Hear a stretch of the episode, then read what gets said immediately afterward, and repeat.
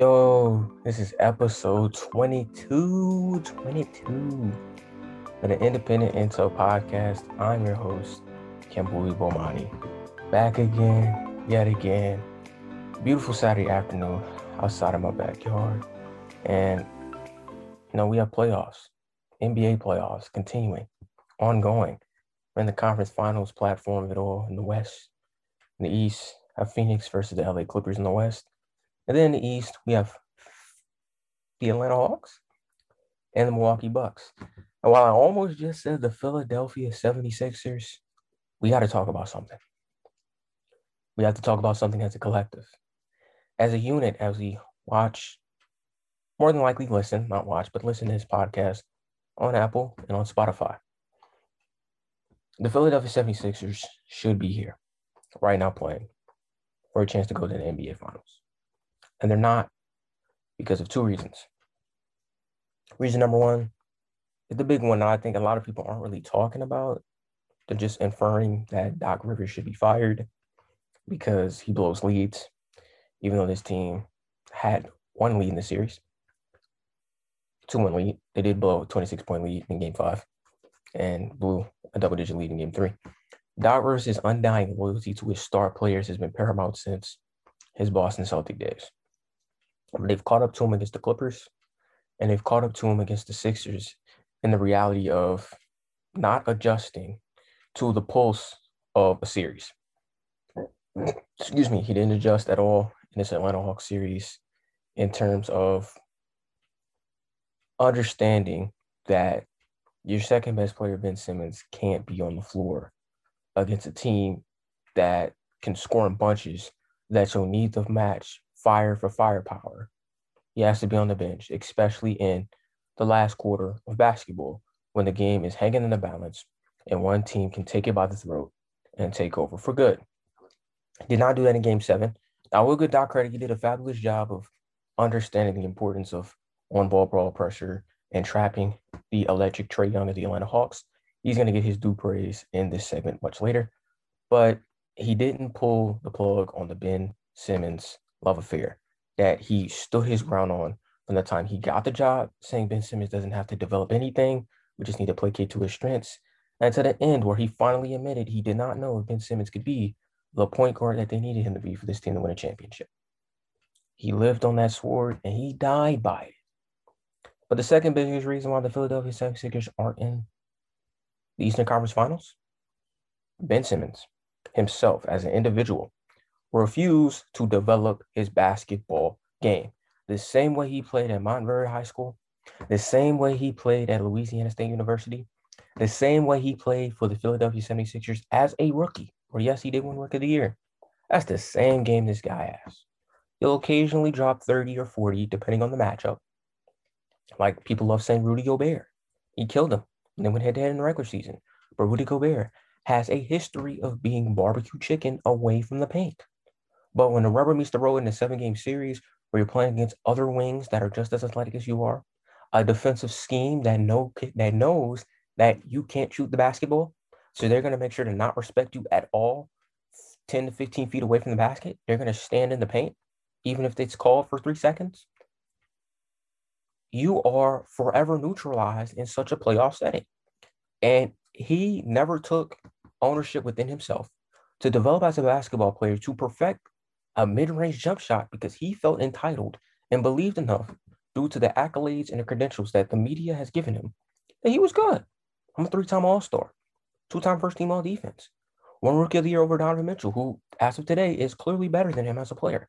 I'm straight, but you're not because for you to be considered as a championship caliber player, and not just a known player in the league, You've got to continue to add things to your game. He refused to do so. So Doc's loyalty to his stars, even to a fault, and Ben's lack of ownership within himself to grow and evolve as an NBA player are the reasons why the Philadelphia 76ers are sitting at home. Now, Sixers have come out and said, we're going to keep Ben Simmons. We're going to keep him, and we're going to work on his game. That's fine. That's four years too late. And knowing Ben's character and his acumen throughout this process of, I don't know, not developing his game, how am I supposed to believe that he's going to come back and has truly worked on those things to where he'll be a better player. I'll cut my losses now. I'll bite my lip now. I'll look myself in the mirror now and say, I fluffed up and I'm trading it to another team. Portland's an option. Cleveland's an option. Why do I sell those things? Portland right now has a CJ McCollum and a Damian Lillard problem. That's going to get broached upon throughout the sec- throughout the podcast. They have that problem. So you can trade Ben Simmons for Damian Lillard. If Portland's like, no, we're not going to trade Damian Lillard. We're going to continue to work out with him. Fine. Give me CJ McCollum. We'll give you Ben Simmons and a first round pick. Cleveland, they have a Collin Sexton problem because him and Darius Garland don't coincide with each other very well on the basketball floor as backcourt teammates. Trade Ben Simmons to Cleveland for Collin Sexton and Larry Nance and maybe a first round pick. And I'm moving on because, for lack of a better terms, you can't survive in this modern day NBA with your point guard not being able to shoot at least a jump shot 15 feet away from the basket. You can't do it. Can't do it. These guards today, combo guards, points that have an acumen to drop 30 on you in your sleep, if you sleep on their ability to put the ball through the hole, they get buckets consistently. Ben Simmons doesn't get buckets consistently. That is a huge issue for Philly moving forward. And I said this in Ben's second year in the league when they went to the playoffs. And I think 2017, 2018. And they beat Miami, but they lost to Boston in, I think, five games. After that series, they're not winning the championship if Ben Simmons doesn't develop a jump shot. They're not getting out of the East unless Ben Simmons develops a jump shot. And we're at this point where they couldn't even make it to the Eastern Conference final for the first time in over two decades because their best ball handler and decision maker on the floor can't shoot the basketball. Can't make this up. But despite all that, they should be there. They're more talented than Atlanta. And they had opportunities to grasp the bull by his horns that Atlanta that Atlanta didn't have. As many opportunities that they had in Atlanta didn't. The difference was Atlanta executed down the stretch. Because they have a point guard too that can not only play make, but he can shoot slash score the darn ball when it matters. And that, my friends, is important. I think a lot of people don't talk about this position enough because we live in an era where for the last decade, we have the likes of LeBron James and Kevin Durant, who both are small forwards, who are ball handlers, but they're wing players that have dominated throughout their era to the point where they've led teams to championships. So we're still in this mindset of you need a wing to be successful. Giannis Antetokounmpo is another popular, impactful wing that has gotten the Bucks to two Eastern Conference Finals in three years. But for your team to take that next step, for your team to be truly genuine as a championship contender, you need a point guard that can set up the offense, and then you need that point guard to hit open jumpers and open threes. You don't have a point guard that does those three things? say goodbye to a playoff run. The Milwaukee Bucks don't have a point guard. I think that will catch up to them sooner rather than later. They don't. The Los Angeles Clippers got Rajon Rondo to be their point guard. Now he's been unplayable throughout the playoffs because teams have run zones and have basically limited Rondo's ability to go through the lane and make impacts through there as a playmaker and as a scorer. They've relegated Rondo to being a jump shooter. He's been hit or miss there. And Ty Lue's not playing around with that stuff. He's like, okay, if they're gonna play zone, I'm gonna put my more aggressive score, Reggie Jackson, and then bank on Reggie being able to set his teammates up just as effectively as he's able to put the ball through the basket. And it's worked for him. So the Clippers point guard conundrum that they've chalked up as we're gonna run with Reggie because of his offensive efficiency. Well, not efficiency, but offensive productivity. Suns have Chris Paul. Atlanta has Trae Young. Point guard play matters. It's like in the NFL, you need a competent quarterback to win a Super Bowl. I'm not saying your quarterback has to be all world like Patrick Mahomes, Aaron Rodgers, Tom Brady. But if you can have a quarterback like Tom Brady was last year and just be a quality game manager that can execute on third downs, you have an opportunity to win the Lombardi. In the NBA, you don't need a Ja Morant. You don't need a Steph Curry. You don't need a Chris Paul. But if my ass can get, oh, bad, if I can get a TJ McConnell, that's a start. Like a guy that can run my sets, get my star players quality looks, be able to defend the other point guard serviceably, and then when the shot clock breaks down and my star player drives and kicks it out to him, he can make an open jump shot. If he can do that, we're good. And that's the biggest thing I think teams need to realize is on the horizon moving forward. As these teams that are trash start to become relevant again in postseason and championship pictures, point guard play is going to be ever so prevalent. And that guard spot in the NBA has been somewhat neglected as, oh, kind of a luxury. Like it's cool to have a dynamic guard, but those wings, though, you need a wing to be successful. In this new day and age in the NBA, quality point guard play is going to dictate how far you go and how far you fall. Now, back to the teams that are still in the playoff picture. Let's go out west. So it's been three games so far in the Western Conference Finals between the Phoenix Suns and the LA Clippers. And right now, I feel personally both teams have a great opportunity to win the West. The Clippers should be up 2 1 right now, but they're not. It's called basketball. If you're not able to execute down the stretch and make free throws when they're given to you, then you deserve to lose. Paul George, come on, man. Got to step up. Been trashed through three games. You got to step up, Paul. You got to step up. And he hasn't. But we're going to get to Paul George. Ty Lue, though, as a coach, my opinion, best coach of the playoffs. In terms of adjusting on the fly, adjusting quarter by quarter, adjusting minute by minute stretch, he puts any lineup he can out on the floor to just see how effective are they against the opposing team's lineup that's on the floor currently. Just how effective are they? And I think he finally found the lineup that I think he might ride when it's crunch time throughout the rest of this series that can honestly dictate LA's first NBA Finals appearance in franchise history.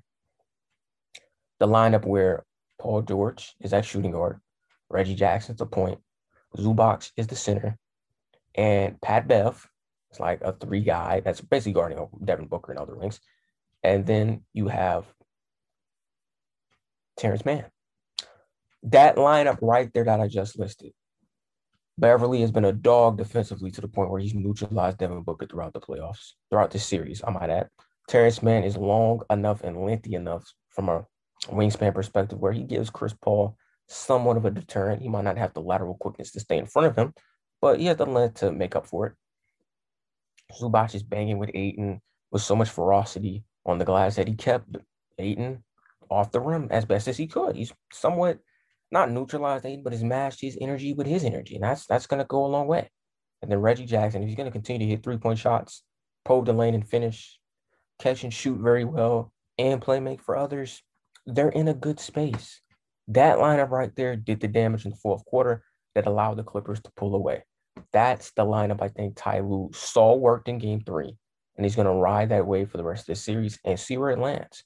But this is an LA Clipper team coming into the series, I think we all thought no Kawhi Leonard long term, they have no chance. But through three games, through three games, they lost game one by six, they lost game two by three, and they won game three by double digits. They should have won game two. They won game three. Ty Lue can go to his players and be like, look, we can beat the Suns.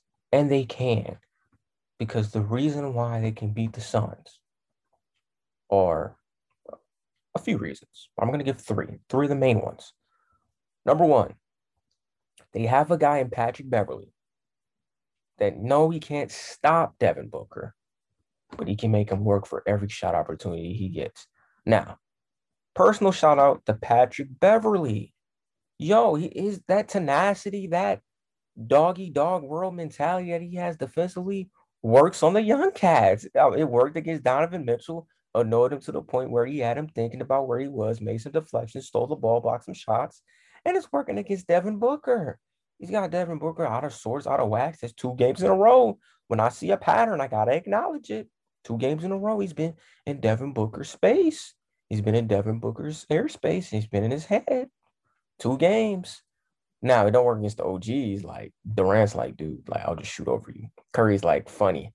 Uh, I'm gonna just cross you up and shoot a three on you. LeBron, I'm gonna bully you. But these young guys that rely on rhythm and pace of their game, And Devin Booker's a really a rhythm pace player, which is why I feel like he reminds me a lot more of Klay Thompson as a player than Kobe Bryant. Now, I'm not saying he plays like Klay, he doesn't shoot as well as Klay does, but they're both cerebral in the sense where when they get their shots in the flow of the offense and they get in the rhythm off of that, they're tough to beat. They're tough to guard.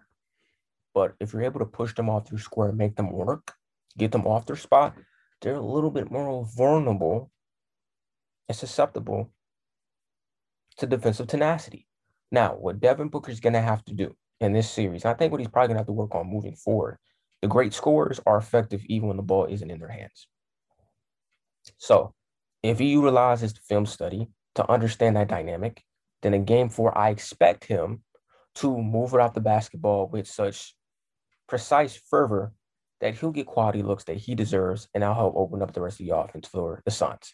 Because if him and Chris Paul just trade opportunities of handling the basketball at the top of the key, you're letting Beverley and the Clipper defense off the hook. Because I feel like the Clippers on ball defense, as the playoffs has gotten deeper and deeper every series, has improved. I just feel like in this series, they've done a better job off rip, intensifying that intensity, and the results are showcasing that it's worked. So he's gonna have to play better without the basketball in his hands. He's got a point guard, a Chris Paul that can set him up. That's huge. And then those wing players for Phoenix, they got to play better. Jae Crowder was not good. He fouled out, only had nine points. Mikal Bridges was hot and cold as a three and D guy. And Ayton is gonna have to, honestly, in my opinion, do a better job protecting the rim. And he's probably gonna have to get Zubac in trouble because Zubac is the only guy that the Clippers have on their roster that gives Ayton problems around and underneath the basket. That's it. Cousins is he can't jump and he's too old. And when they go small, Phoenix kills them with that because they have a point guard that will antagonize the mismatch to the point where they're gonna get you out of that small ball lineup and you're gonna have to match your bigness. And so that's a big thing, the defense, obviously. Um, attacking the basket is another thing that's working for the Clippers. They finally went to the rack in game three because they realized, I don't know why they didn't realize this early on. DeAndre Ayton's not a rim protector. He's not. He's not a rim protector. Got great energy, great athleticism. He can run the floor for days. And that showcases all its legitimacy offensively, especially on the glass. But defensively, he's not the greatest rotator, kind of slow footed, a little bit out of position at times. And he's hesitant to contest on some shots. So if you attack him, two things. One, high probability of making a shot because he's not going to block you most of the time. And then the other positive effect of it all is you can get him in foul trouble. Phoenix does not have a backup big outside of to to take Ayton's spot and be just as productive. They don't, you know what I'm saying? When Ayton is done, he goes to the bench and they got Dwight Howard back. No, it's Ayton, and then once Ayton's in foul trouble or he's taking a rest, Dario Saric comes in to play the five. And Dario is a decent player, but I don't think he's effective at, at the five in this series because they attack him offensively, well, defensively. And then offensively, he's not making the threes. So if you're not spacing the floor and you're not holding your own, I think effectively,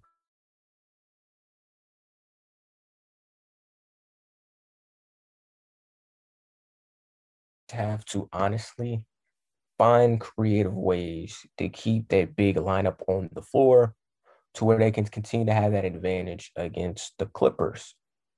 Or honestly, just get Zubac in foul trouble. Like the Clippers are going to get Ayton in foul trouble. But yeah, effectiveness on Booker, attacking the basket is a big thing. And I think the last thing, honestly, and I've stated before, Ty Lue's willingness to make adjustments. He found the lineup of his dreams that I stated earlier in this segment. I think he's going to continue to use. But every game's different. And I know eventually if Phoenix tracks the Patrick Beverley code, he may go back to trapping Booker. Who knows? But all that being said, the main reason why the Clippers have lost two of these three games in this series, Paul George has been anemic shooting the basketball. And I don't really get it because Paul George is playing like he has the KD Nets as his roster buddies. The Clippers are a very deep basketball team. You don't need nor have to take contested fall away jumpers in the shot clock, especially when you're winning or the game is in reach, because you're down three or four points. Run offense, run motion concepts, move without the basketball, take it to the rack, put pressure on the refs to call foul calls as you pursue and one opportunities.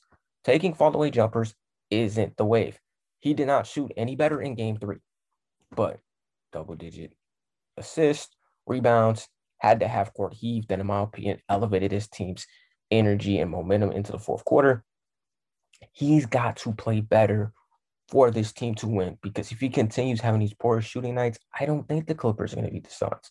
But if he starts to turn the quarter and improve, and a lot of that comes down to picking your spots a lot better than what he's done throughout the game, they should be fine.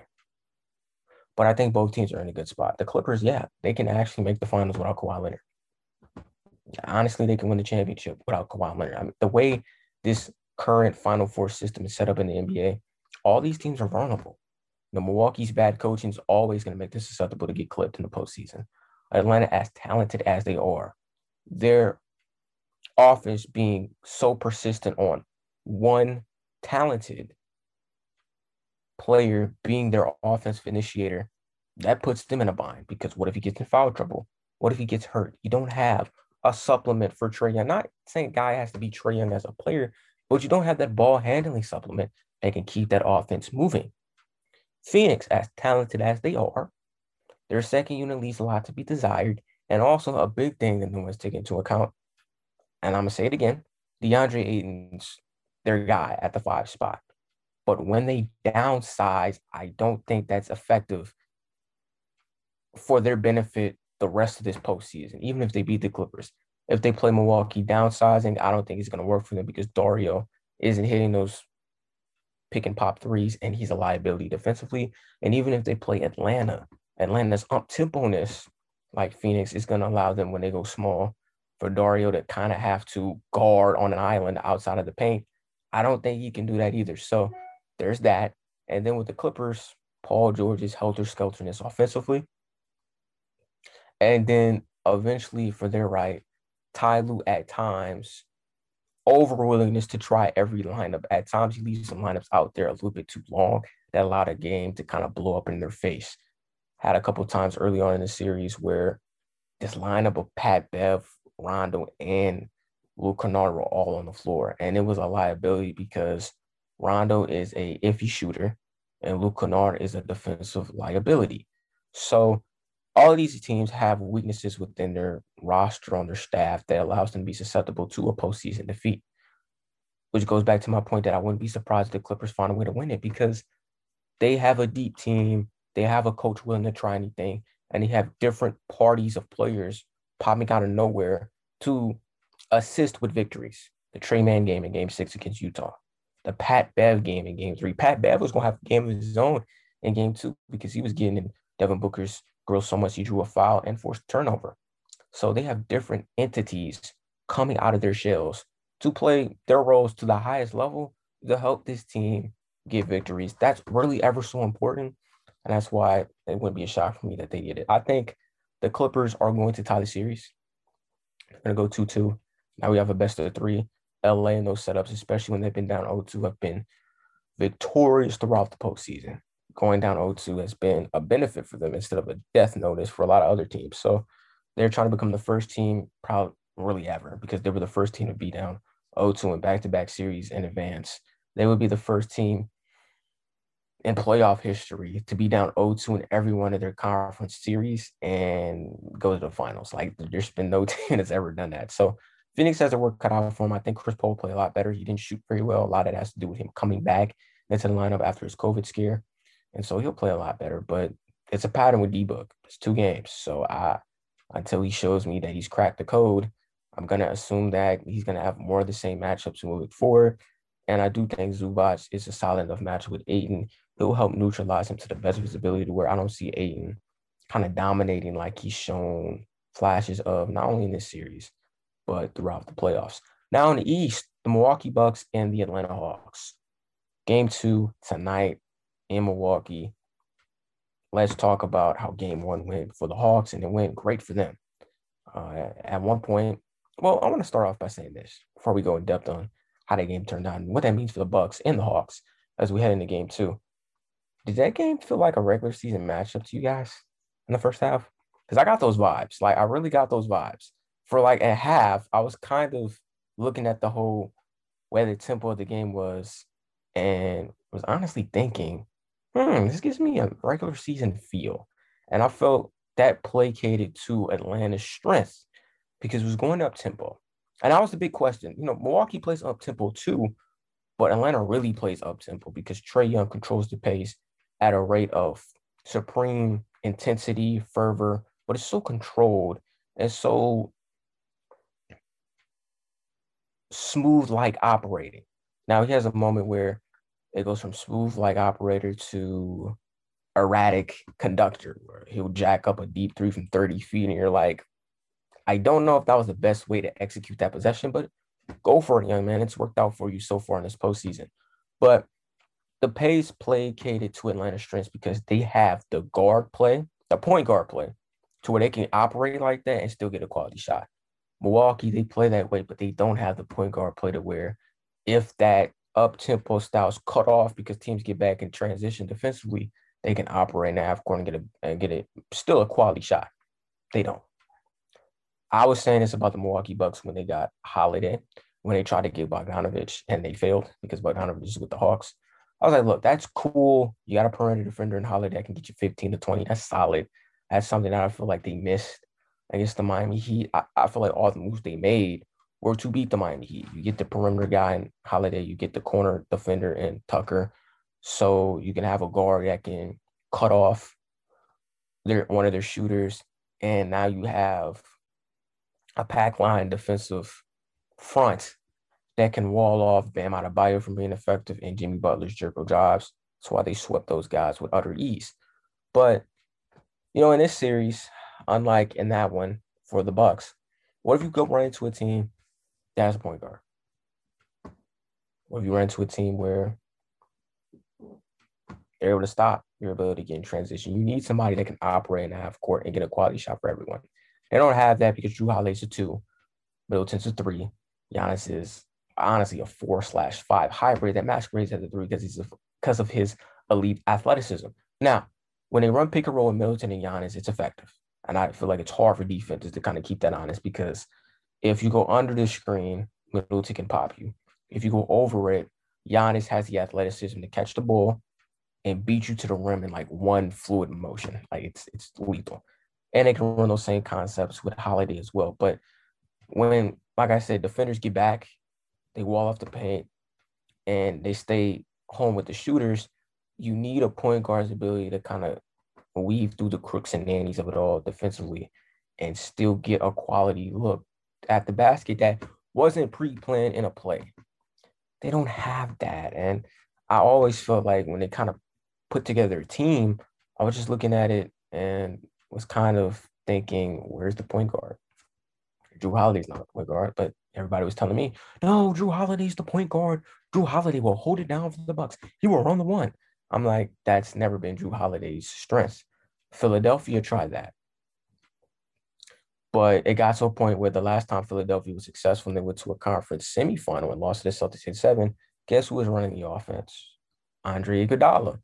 When the New Orleans Pelicans had the immense amount of success they had by sweeping the Blazers and losing the five to the Golden State Warriors.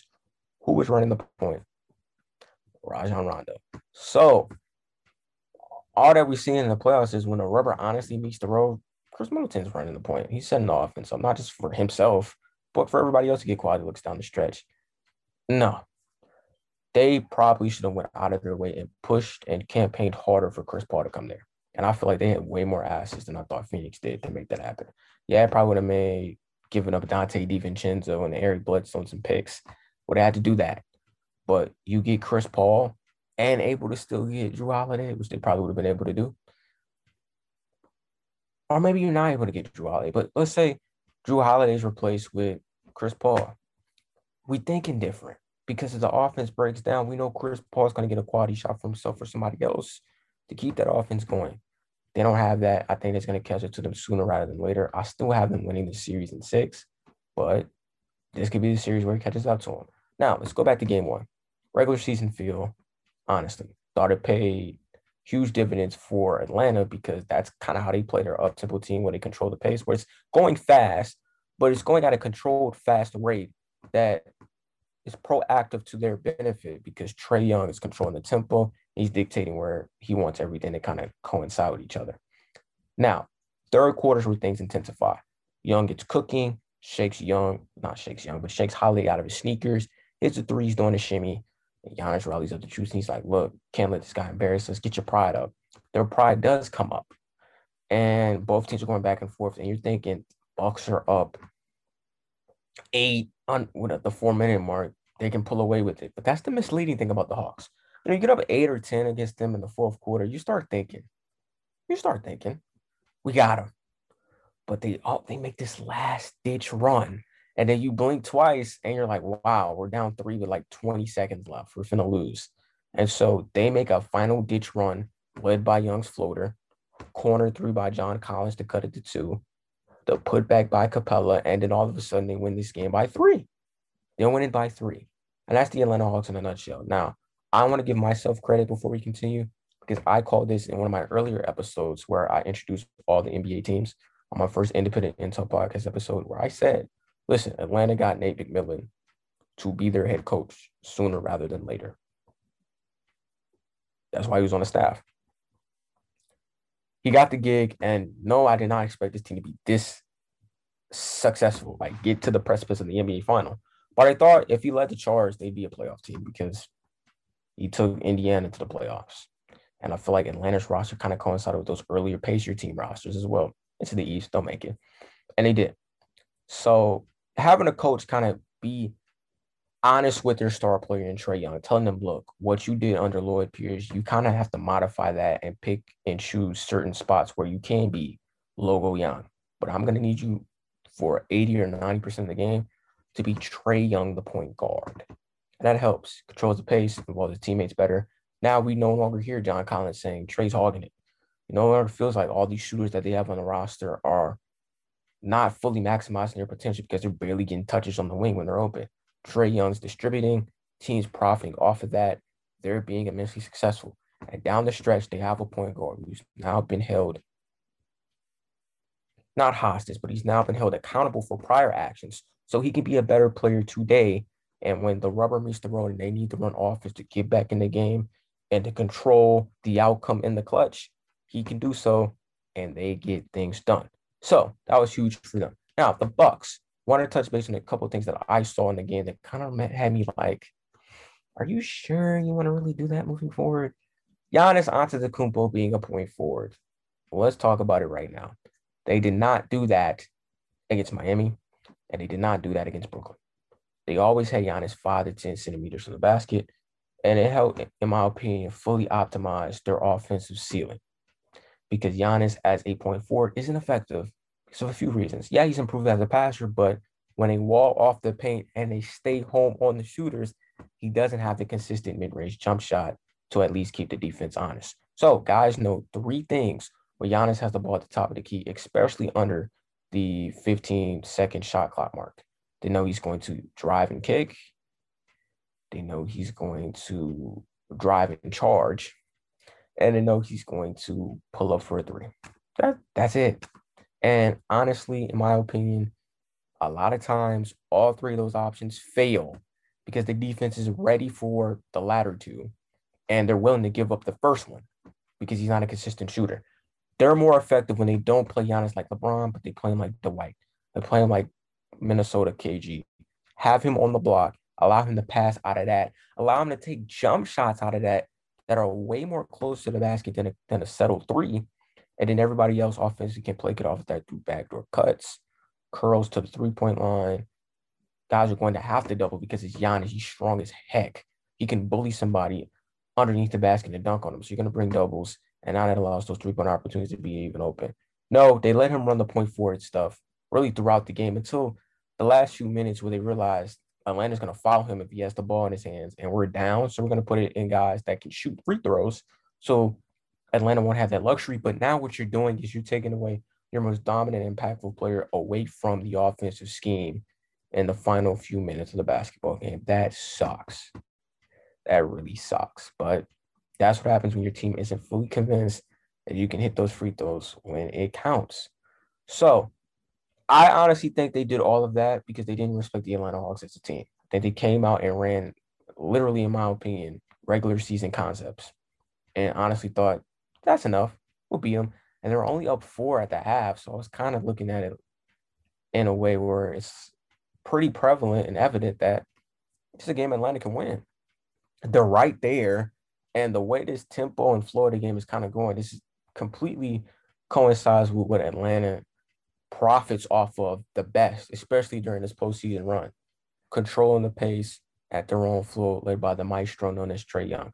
Now, I think the Bucks are going to have to do some things that a lot of teams probably at the crib, except the Knicks, because the Knicks are so offensively compromised. There's really nothing else they could do. Like, if you can't stop Trae Young, then you lose. Like that, that was their calling court defensively. But I know Philly's at the crib wishing they didn't play like Philly and just play to win the series. And what I mean by that is when you play the Atlanta Hawks, you can't mainly because teams aren't building themselves to beat the Hawks. Because no one expected the Hawks to be this far in the postseason. I think we all thought the Hawks in the regular season. We looked at the roster before the season started and we're thinking they're a playoff team but first round exits. And as the season goes on, we're like, dang, they're not even a playoff team. So don't expect them to be there. They get there and they play the hot Knicks, the story of the year Knicks. We're thinking they got the defense to shut down that offense. Eh, it's Nate McMillan. Who cares? And now they make a run. It's like, yo, these guys are nice. But I think the biggest thing that the competition looked at when they played the Hawks was I think they didn't really start taking the Hawks serious until it was too late. And what I mean by that is I think they acknowledged, yo, Trae Young's good. I think they acknowledged they needed to adjust the defense around slowing him down. But I don't think on the offensive end, they adjusted to how they needed to take the flow and pulse of the game by their own hands and made it towards their calling to where they control the tempo that is the complete opposite of Atlanta's. So I say all that creative pontification analysis to basically say the Milwaukee Bucks need to play slow. But I don't know if they can because they haven't played slow all playoffs. They haven't played slow all season. And under Mike Budenholzer, they haven't played so throughout his tenure as their head coach. They're not a slow basketball team. They're up tempo, and I know why they're up tempo. They don't have a point guard. And Giannis is a liability as a jump shooter. So you play up tempo to maximize opportunities you can get on the scoreboard in transition. But in the playoffs, when guys do a very good job of getting back in transition, the game becomes a half court chess match. And you have to be able to find offensive continuity and productivity in that half court chess match to be successful. But I think, honestly, in my opinion, this can be a huge benefit for the Bucks if they go slow and they play inside out. If they establish Giannis on the block throughout, they'll be fine. But if they, play like how they did in game one, point forward Giannis, trying to run with the Atlanta Hawks, this series might be over in five. Because I don't think they can win multiple games playing that way. To beat the Hawks, you got to trap Trae Young. They didn't do that at all. They tried to off under coverage, drop coverage, whatever coverage you're running, trash. Didn't work. They didn't crash the glass either. John Collins had 15 boards. Capela almost had 20. You can't have two starters in Atlanta's front court dominate you on the glass. We have Giannis and Brook Lopez. So trap Young, Lopez has to play bigger than he has lately in this playoffs. He can't let guys out rebound him in dualities. And last but not least, they got to slow the game down and they got to run the offense through Middleton and Giannis in pick and rolls. And they got to feature and feed Giannis consistently on the block. If they rebound better, trap trade, and slow the game down, they can beat the Atlanta Hawks because they have the better roster. But if they try to play Atlanta's speed, Atlanta's place. You're not going to beat them. And I think that was the huge problem with the Warriors, even before they got KD. I think they were able to beat other teams without him because I think guys spent more time trying to placate to Golden State's tempo instead of looking at it as, okay, that's their established tempo. We got to make sure to get them out of that and play the opposite way.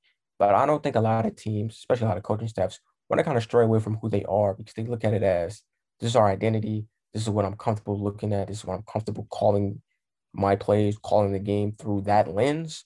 So I don't care that the other team is profiting off of that tempo. I want to stay in that tempo because that's all I know. But in reality, a great playoff coach adapts with the ebbs and flows of a series. So you may come into the playoffs thinking we're the best shooting team in basketball. We're great at pace. We love eating in transition. But in the postseason, you may be forced to do something that you're not customarily known of doing.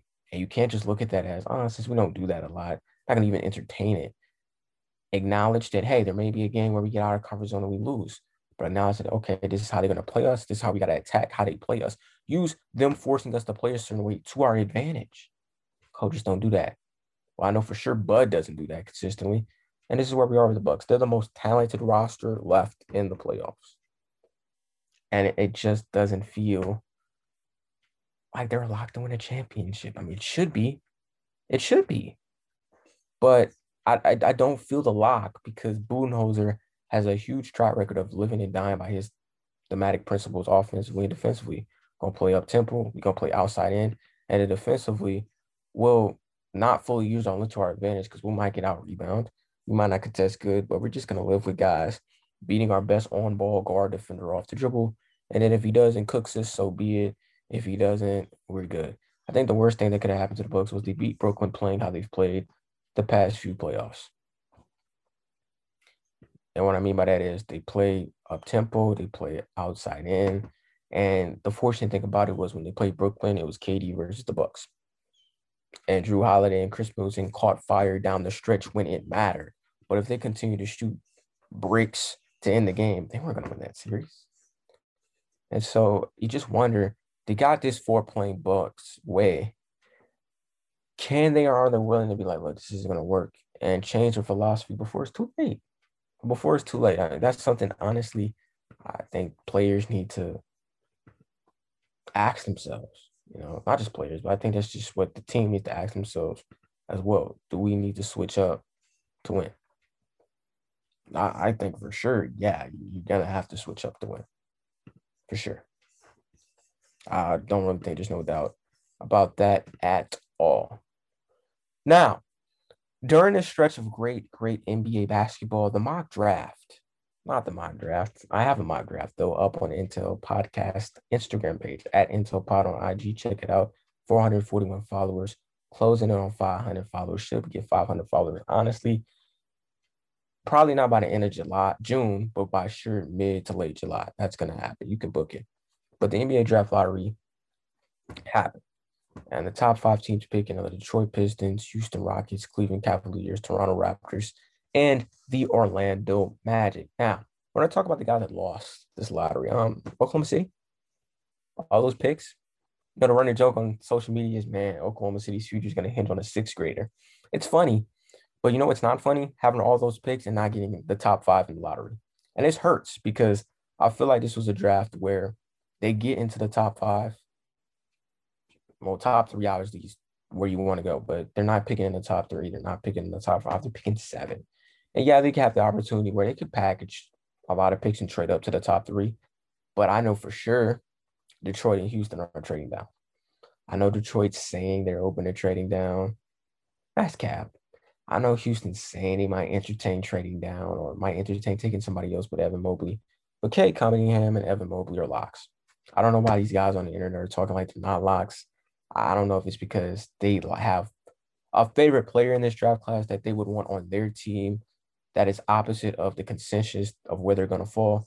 But I think saying that, saying right now, June 25th, when the draft's going to be in July, I think confidently saying Detroit's going to pick Cade, Houston's going to pick Mobley, and Cleveland's going to pick Jalen Green.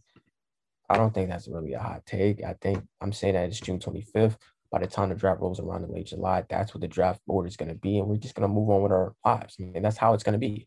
Now, hopefully during that time, probably the day after the draft, I'll have Hoop Intellect, who's one of my last prior guests on the podcast. And I have him on to talk about the recap of the draft, who went where, perfect fits, which team uh, had the best draft selection, which team reached, which team picked a sleeper, all those things like that. I'm locked in on this draft class. It's probably the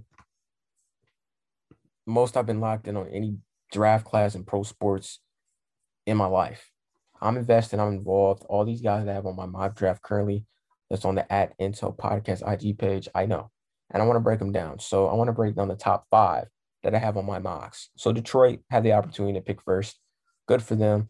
Cade Cunningham going there, I think, is a no brainer. Now, it doesn't surprise me that Detroit is contemplating trading out because the organization had a love affair for Killian Hayes, the point guard from France. Now, he didn't pan out his rookie season because he was hurt most of the year with a messed up hip. He was able to come back late in the year and played. I, I really didn't expect that. When he tore his hip early in the year, they're going to shut him down. That's all she wrote. But they allowed him to come back and play when he was fully healthy, probably to see what they have in him. He was a little bit up and down when he came back, but signs are by the fan base and by the front office that he has what it takes to be a solid point guard for them. Now, Cade Cunningham, if they take him, is a point guard at heart, but he's more of a Luka Doncic type player with a high defensive ability. But because of that, he can play the wing. He can play the two. He can play the one. He can play all over the floor. So can Cade and Killian coexist with each other? Only time will tell. But I can understand them like, well, we'll trade down because we like our point guard that we have. But another thing for Detroit, great solid core. Great solid core indeed. Dwane Casey, if he can do one thing, he can develop young talent. And they hit home with Saddiq Bey and Isaiah Stewart. They really hit home with Saddiq Bey, who I loved coming out of Villanova at the time. Villanova, man, they've produced some quality pros the last few years. Donte DiVincenzo, Josh Hart, Saddiq Bey, and Mikal Bridges. Like they've been solid. They've been solid, huge. And Saddiq Bey's a guy that can hit the three, he can defend. Uh, I think an underrated two-way player that can develop into something kind of a tweener that's effective. Maybe his game fully rounds out. He could be a Tobias Harris type player. I think that's a plus for Detroit.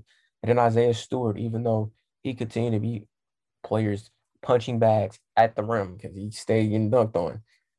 Double double machine. I like his energy. I like his attributes blocking shots. Reminds me of a young Ben Wallace, which is great because he plays with the Pistons. Young Ben Wallace, Ben Wallace capabilities, and so if Killian Hayes is able to kind of further progress as a player, you add K to the mix.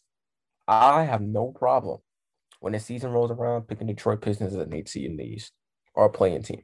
I don't. Because I think this Detroit Pistons team has a chance to be much better than what they were last year by four. And now that Casey has nice core players that's talented, that he believes in, that he can continue to develop to the fullest potential, the Pistons have a great opportunity of making a playoff push. I don't think that's a reach.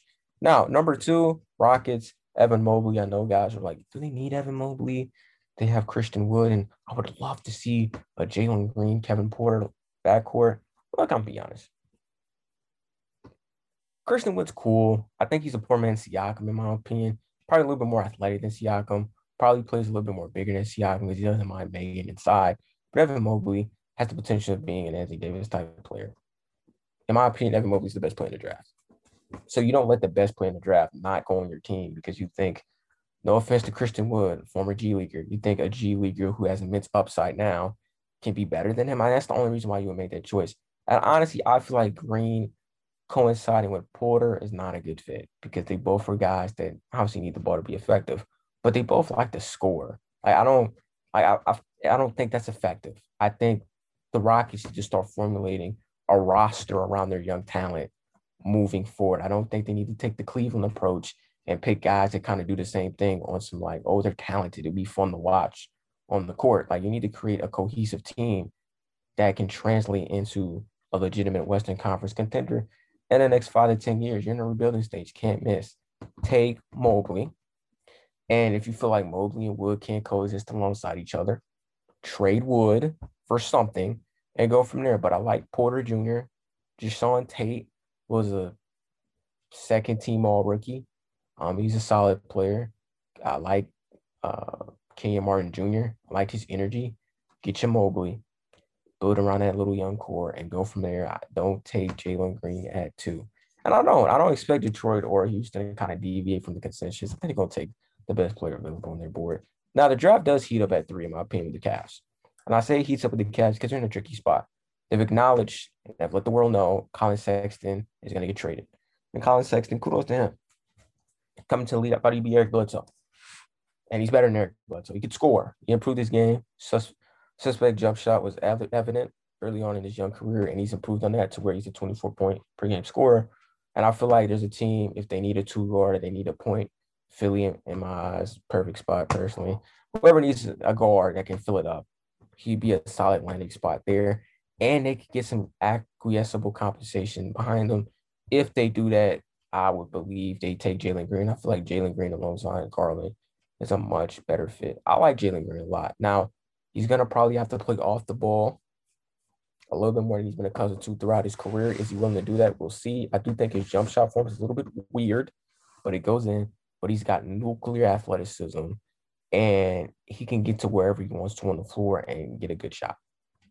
So when I looked at him play, I saw LaVine. But the athleticism is so insane. You see Vince Carter. So those are things that you can't ignore.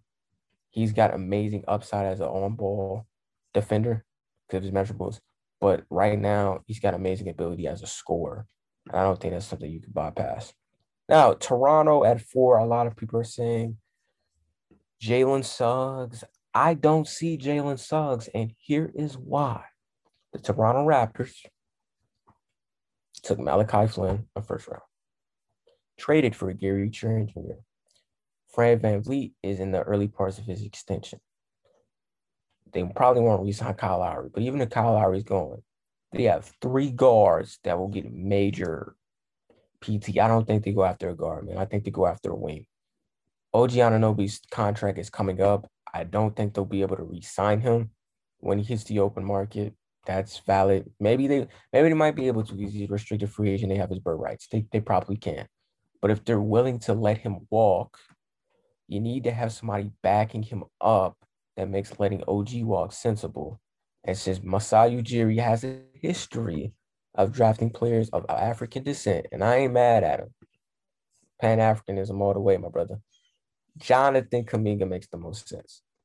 Now, Hoop Intellect, my guy, made a video about Jonathan Kuminga on his YouTube channel. He says Kuminga reminds him a lot of OG Anunoby.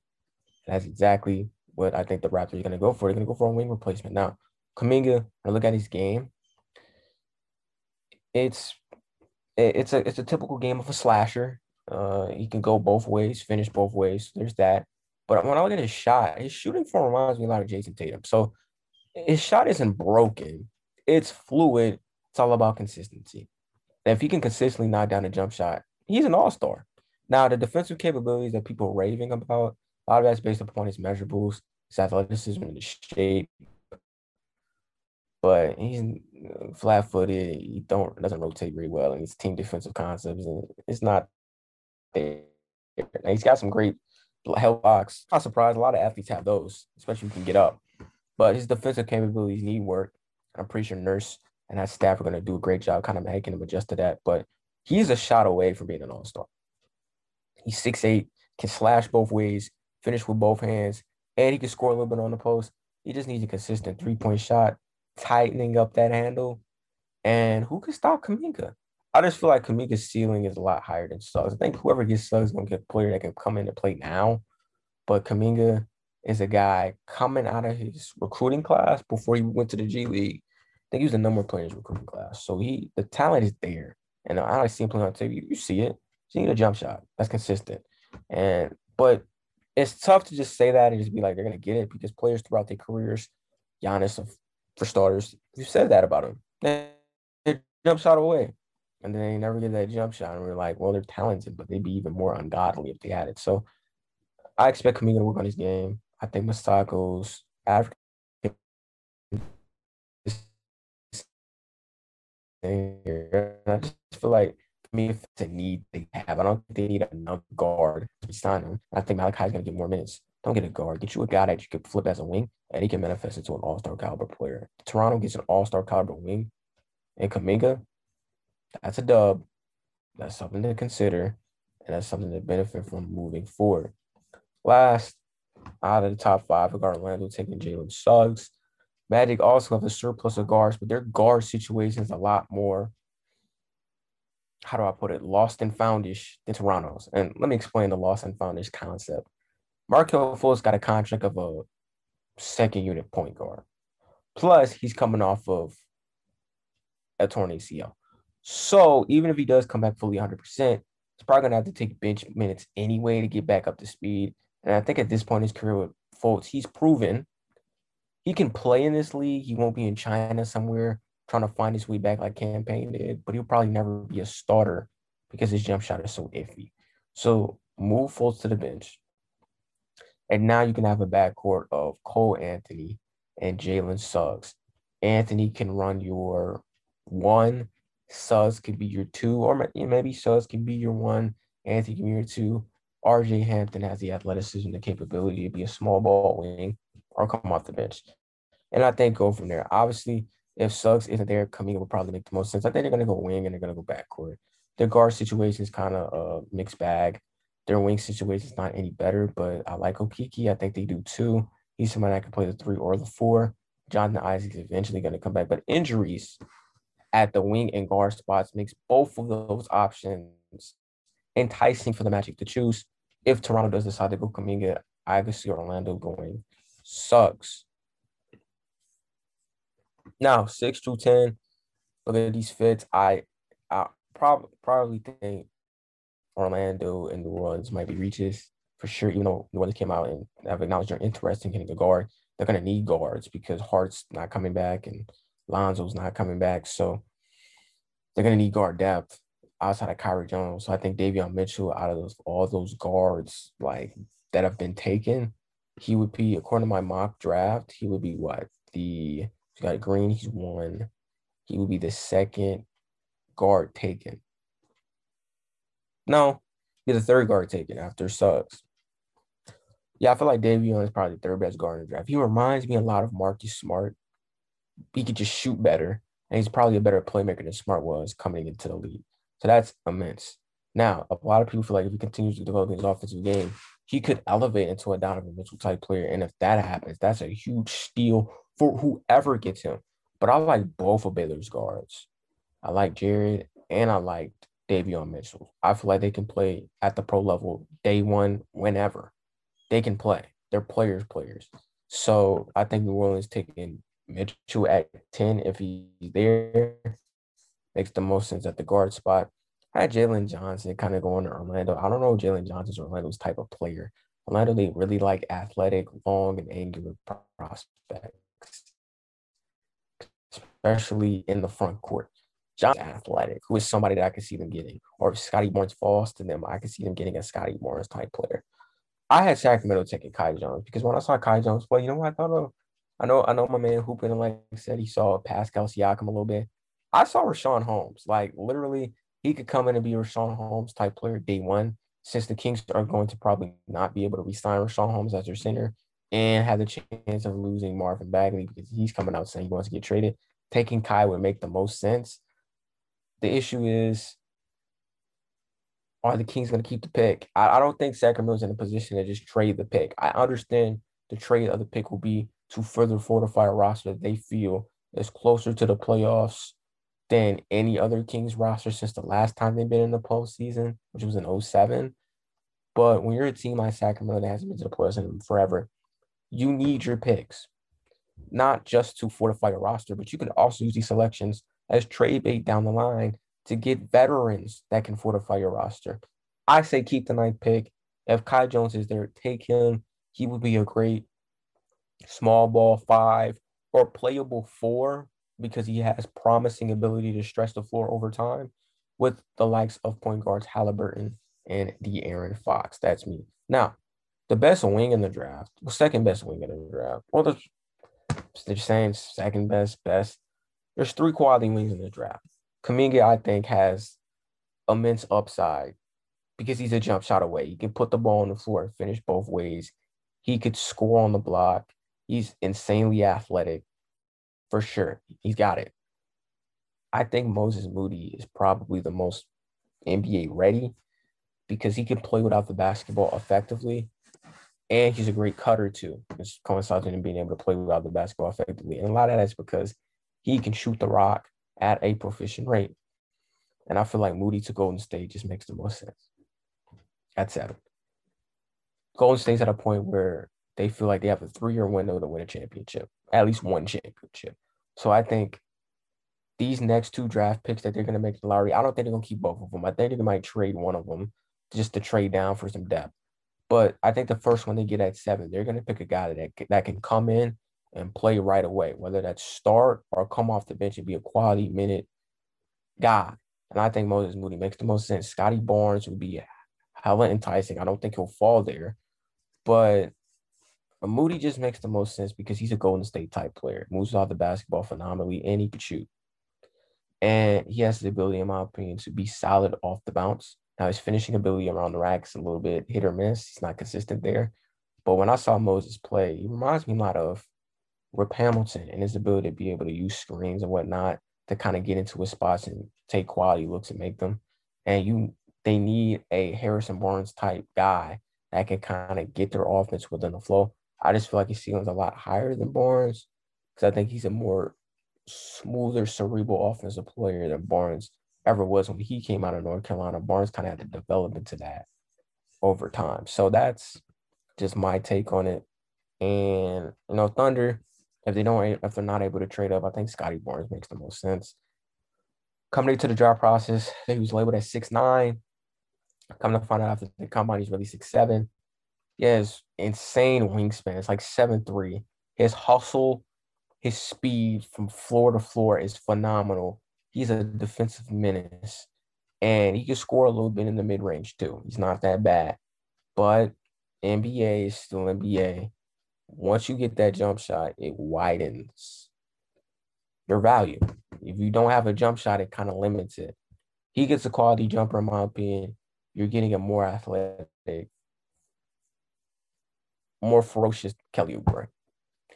And for Oklahoma City team, they probably wanted Evan Mobley because look how they cleared the roster. Let go Horford, let go Moses Brown. Thought that was kind of mistakes because you can't control where the balls fall. So if you're shoving everything out of your roster, thinking I'm gonna get Mobley, you better hope the pinball, pinball, the ping pong, pinball, the ping pong ball falls your way. It did. Not. I probably would have kept Moses, but if they stay put because Houston doesn't want to pivot off the second pick to take Mobley, um, I think Barnes is a guy that plays. He's more of a plug and plug and play player from day one than Pokusevski was. Bigger than Pokusevski, more athletic than Pokusevski. I think Pokusevski is probably the better basketball player because of his offensive duality. But I could see them. Pokusevski's like almost seven feet. I could see them day one backcourt of Shai and Lu, Barnes, Pokusevski, and then whoever they try to manifest as the five. It's not a bad team, but I'm pretty sure Oklahoma City kind of garnered their accumulation of immense draft picks, they thought they could get one franchise player to coincide with their solid young pieces. Now, we'll see. Houston, man, they're talking like,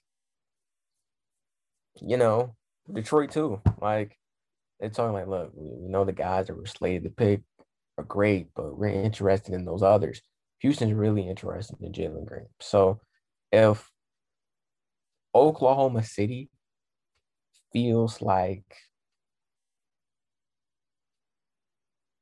if Oklahoma City and Houston feel like they can trade with, each other and still get the guy that they want, then I think it'll happen. If they don't feel like they can get the guy that they want, if they trade the guy they don't, I don't really see those top three teams trading.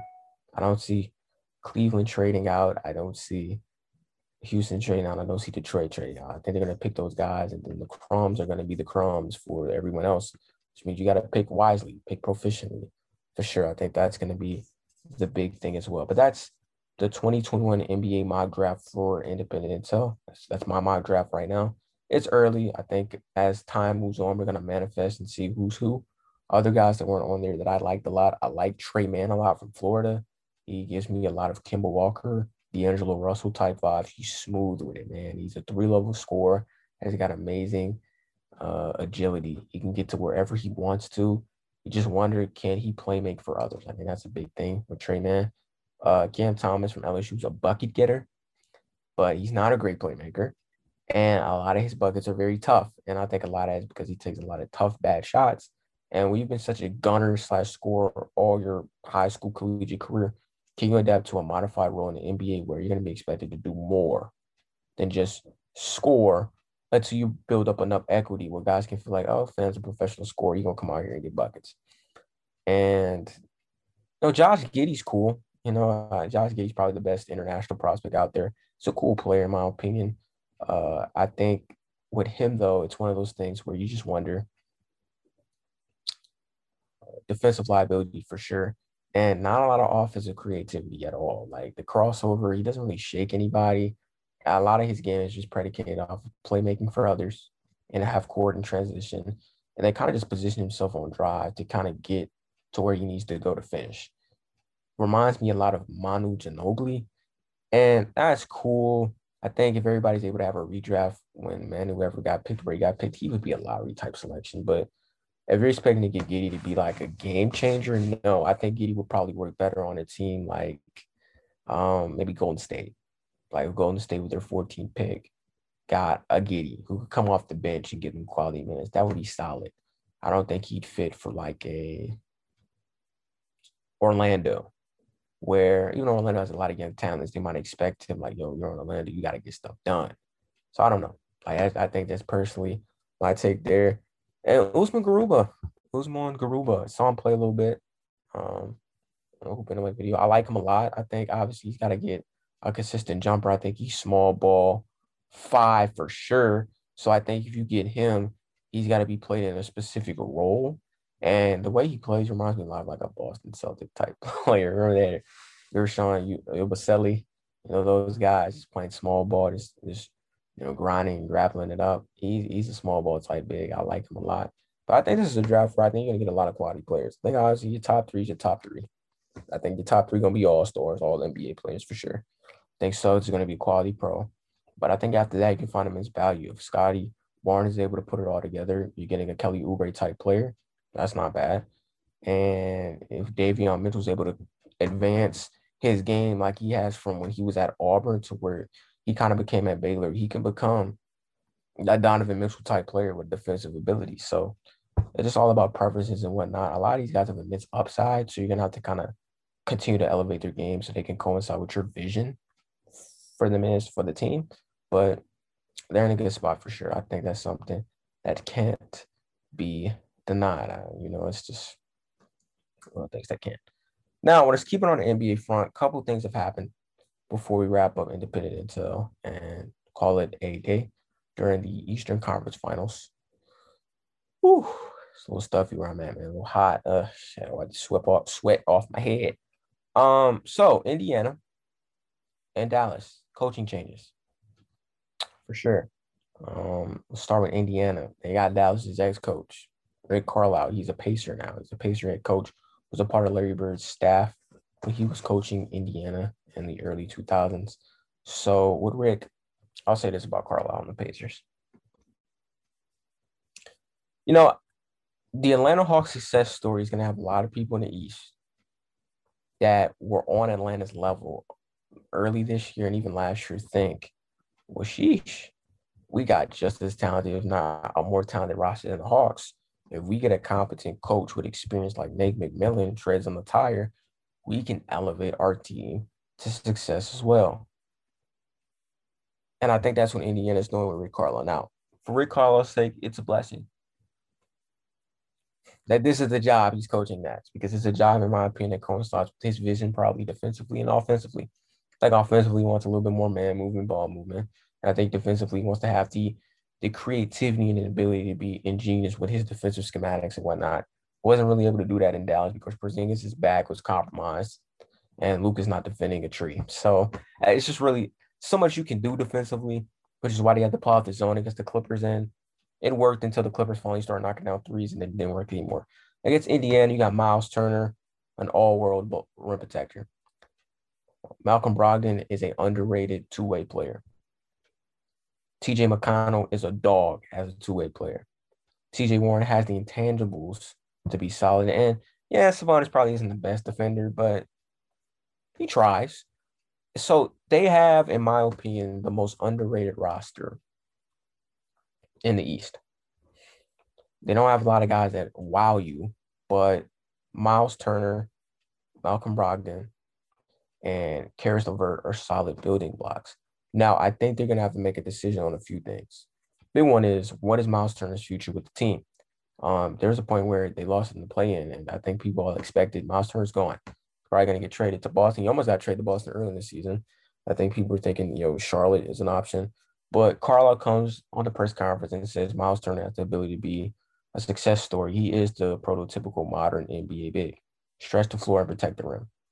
So I think he gets a four-year deal. this Indiana roster and this complete construction is going to stay together for at least two more seasons. I think these next two seasons, the fan base is going to see what this roster can truly be under modified and experienced coaching.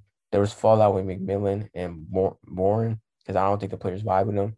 We'll see what they vibe with an even more dominating presence such as Rick Carlisle. But that's the big thing. And then another thing is what is Caris LeVert's role going to be? I think at this point in his career, he's probably best at coming off the bench. But if he's going to come off the bench, then that means you got to get rid of your slow pressure guards that are also going to come off the bench. I think you got to trade Jeremy Lamb. I think Oshae Brissett is cool, but I think he's a guy probably best at moving him to the wing, and that's, that's fine. But you can't have LeVert and Lamb on your team. I, I, I don't think you can really do it. So I expect them to probably get rid of Lamb and have LeVert be their like six man energy money. Um, they got amazing depth in the front court. Uh, they've got solid guard play. I think, in my opinion, I think Holiday is going to be that second unit point. I think Justin Holiday is going to stay on the team as well. They have the shooters, they have the team. They just need to see what LeVert's role is going to be on the squad. Is he going to be a six man or a starter? I think for Carlisle's sake, he'll probably be a six man. And then I think, honestly, I think they need a point guard. And I they need a point guard. And if I'm them, I didn't know TJ McConnell was a free agent. I'm resigning TJ McConnell, and I think they they'll be able to do so at a nice budget. And once I resign him, he's gonna start alongside Brogdon because I don't think Brogdon is gonna. I don't think Brogdon's at his best when he's having to be the primary decision maker for that team. Let that be McConnell, who I think at this point in his career has established himself as a solid defender and a solid offensive conductor, and then allow Brogdon to play off ball at the two alongside inefficient but proficient TJ Warren. And now you got a starting lineup of McConnell, Brogdon, Warren, Turner, Sabonis. And yeah, I'm gonna be honest, it doesn't sound amazing, but when you look at the Atlanta roster of Trae Young, Kevin Huerter, Bojan Bogdanovic, uh, Bogdan Bogdanovic, my bad, John Collins, and Clint Capela, I mean, we weren't thinking, wow, that's gonna kill him. We all know Trae Young's a star. We know Clint Capela's solid. We know John Collins is a nice young talent. We know Bojan was underrated. Bogdan Bogdanovic was underrated. But like I said, they roster kind of similar to Indiana's. Indiana, man, they got a lot of guys on their team that have two or one more year left on their contracts. And bringing Carlisle in establishes that they want to go back to being a relevant factor in the East. And before they got hurt, a lot of Indian fans saying, yo, we're fourth or fifth in the East. So point guard play, Turner's health's huge, establishing some type of continuity off the bench. It wouldn't hurt for LeVert to kind of resume that role. Hopefully Warren can come back healthy. I think you're gonna have to pivot from the plethora of guards that they have. But getting Carlisle meant that this team is trying to be a playoff contender moving forward. And they got the pieces to do so. And who would have thought? Man, we've been hearing since LeBron was here. East weak is weak as heck. Horrible. But these last three years, the East has improved overall. Toronto won a championship. Miami made the finals, and Atlanta or Milwaukee might make it. And so comp has gotten better. And I wouldn't be surprised in the next five to 10 years, we're looking at the East as the best conference and the West as the worst because the East has been so trash that they're continuing to stockpile on nice talent, nice talent, nice talent. And now guys are building something. We know what Milwaukee and Philadelphia represent. We know what Boston represents when they get competent point guard play, but we know what Tatum and Brown are about. Miami, they got to kind of clear up their miscues as a team, but they solid. New York built something, but I think New York might regress to the means, especially with Detroit adding better talent. Um, I think Charlotte's going to get better. I think Indiana with a better coach is going to get better.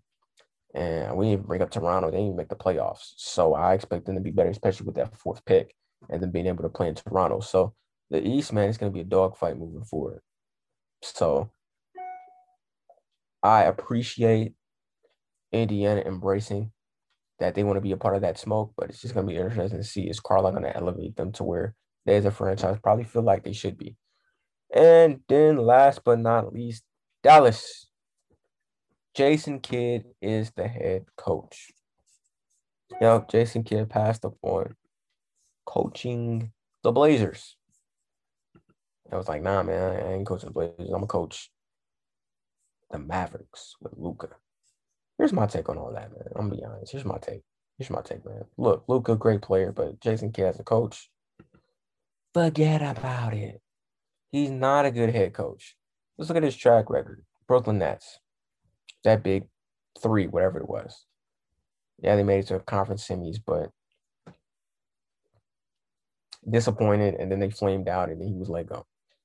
He came in to Milwaukee to make them into like a playoff contender, build something. And I'm gonna be honest, he was a huge part of embracing Giannis into what he could be. He was like, "Look, Giannis, you could be our best player. I'm gonna let you run the point," and it helped.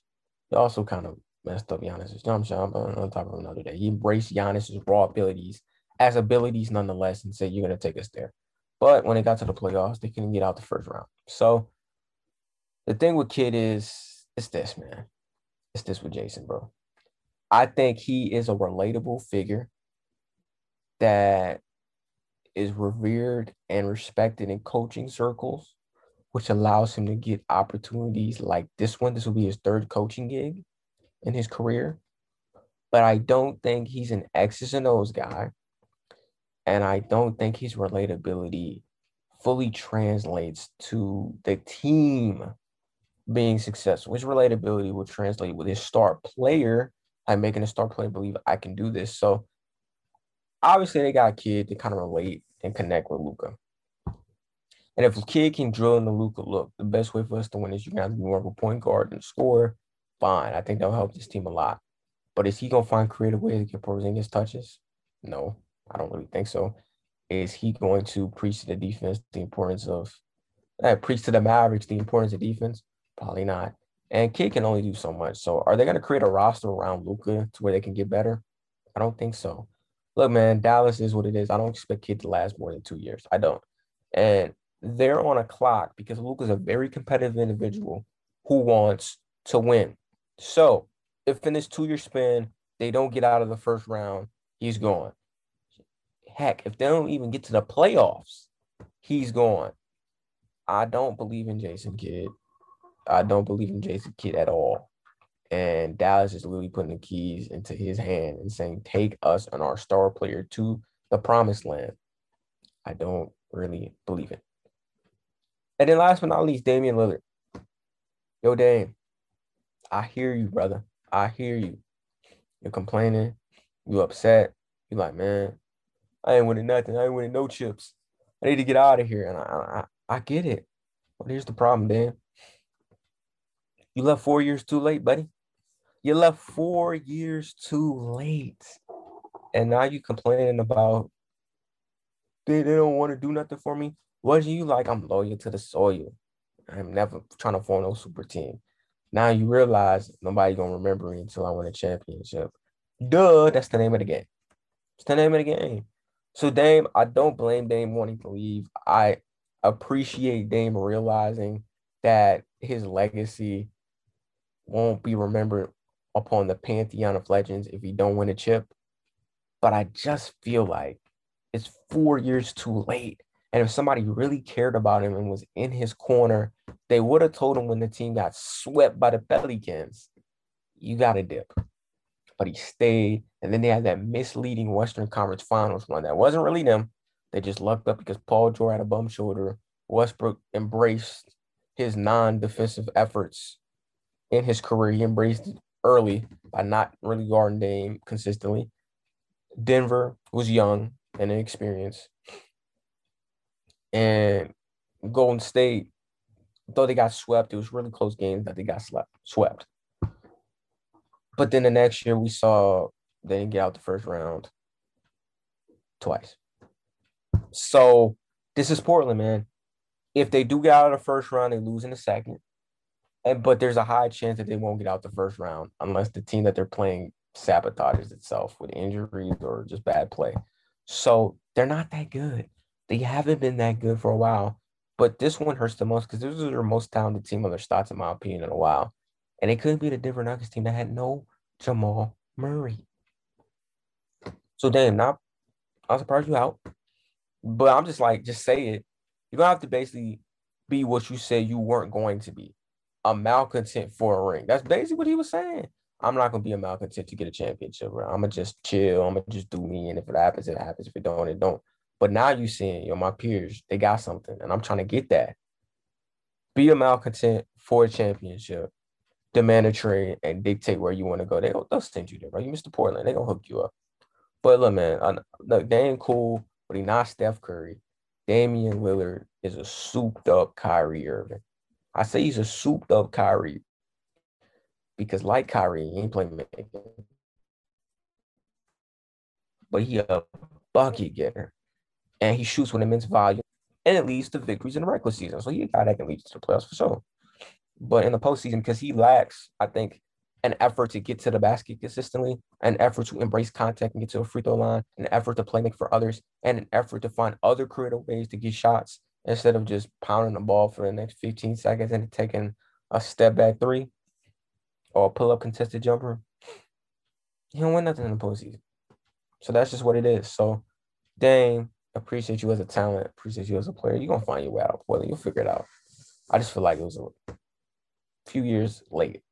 And I think that's gonna come back to bite him when you don't get the championship you're looking for. And it's like, dang, if I would have left a few years earlier, I could have could did something. And that's right. You could have did something, but you chose not to. But that's the end of episode 22. 22. It was great to be with you guys yet again on Independent Intel Podcast. I did the solo dolo joint, thought I could manifest a guest. Wasn't able to happen. I'll try to get a guest for next week. Um, hope you guys are enjoying the postseason like I am in the NBA. Once the NBA finals is all the way done, we're gonna be locking and loading on that draft. That's gonna be great content. And also that training camp in the NFL starting again. That should be interesting. That should be enticing. It's all right. But without further ado, your boy KB is out. Hope you guys had a great time listening. I'm gonna be back again next week. Holla at your boy. Follow me on at Intel Podcast on Instagram. Help your man's reach 500, 500 follows. But wait, before I go, I want to add a little new something to the pod, though. Want to add a little new something to the pod. My rant, though. My rant. My rant before I dip on any subject that I choose. I'm gonna take a different outcome. I'm gonna talk about baseball. I know baseball having these intricate conversations about cheating, and all I saw last year was the fans diss the Astros for utilizing banging on trash cans to find out what type of pitches was coming at them. They had that's all I heard. They frauds. But then I also heard that the Yankees was doing it too on the low low. They just didn't get caught. But hey, but now you seeing the pitchers be putting stuff on the balls and before they throw the throw the pitch to control the direction of where the pitch goes for the hitter. And I'm just like, all right, look, I, I know about baseball history, about the roids, all that, but okay. I think baseball fanatics need to just embrace the fact that your sport's corrupt. They don't put cats in the Hall of Fame because they cheat. Yet, come to find out, a lot of people cheat in your sport, bro. Your sport's unethical. That's unethical. First of all, it was built upon racism. Uh, you didn't let black players play until like the turn of like the 70s. But now you incorporate us into your game and everybody cheating. And so I'm just like, if you're all gonna cheat, then why are we having these conversations about does the Astros championship count? Y'all whole sport was built upon cheating to further promote a dying game in the 90s. That's why cats use steroids. And so now everybody wants to be sure ethical. But then when a guy that they like or a team that they like does it, it's like, oh, who cares? But bump the Astros, fraudulent. It's fraudulent. Sports unethical. Sports very corrupt. Embrace it. Love it. Appreciate it. Or if you're gonna go all the way on calling it out, do so all the way. Don't be selective. Don't be.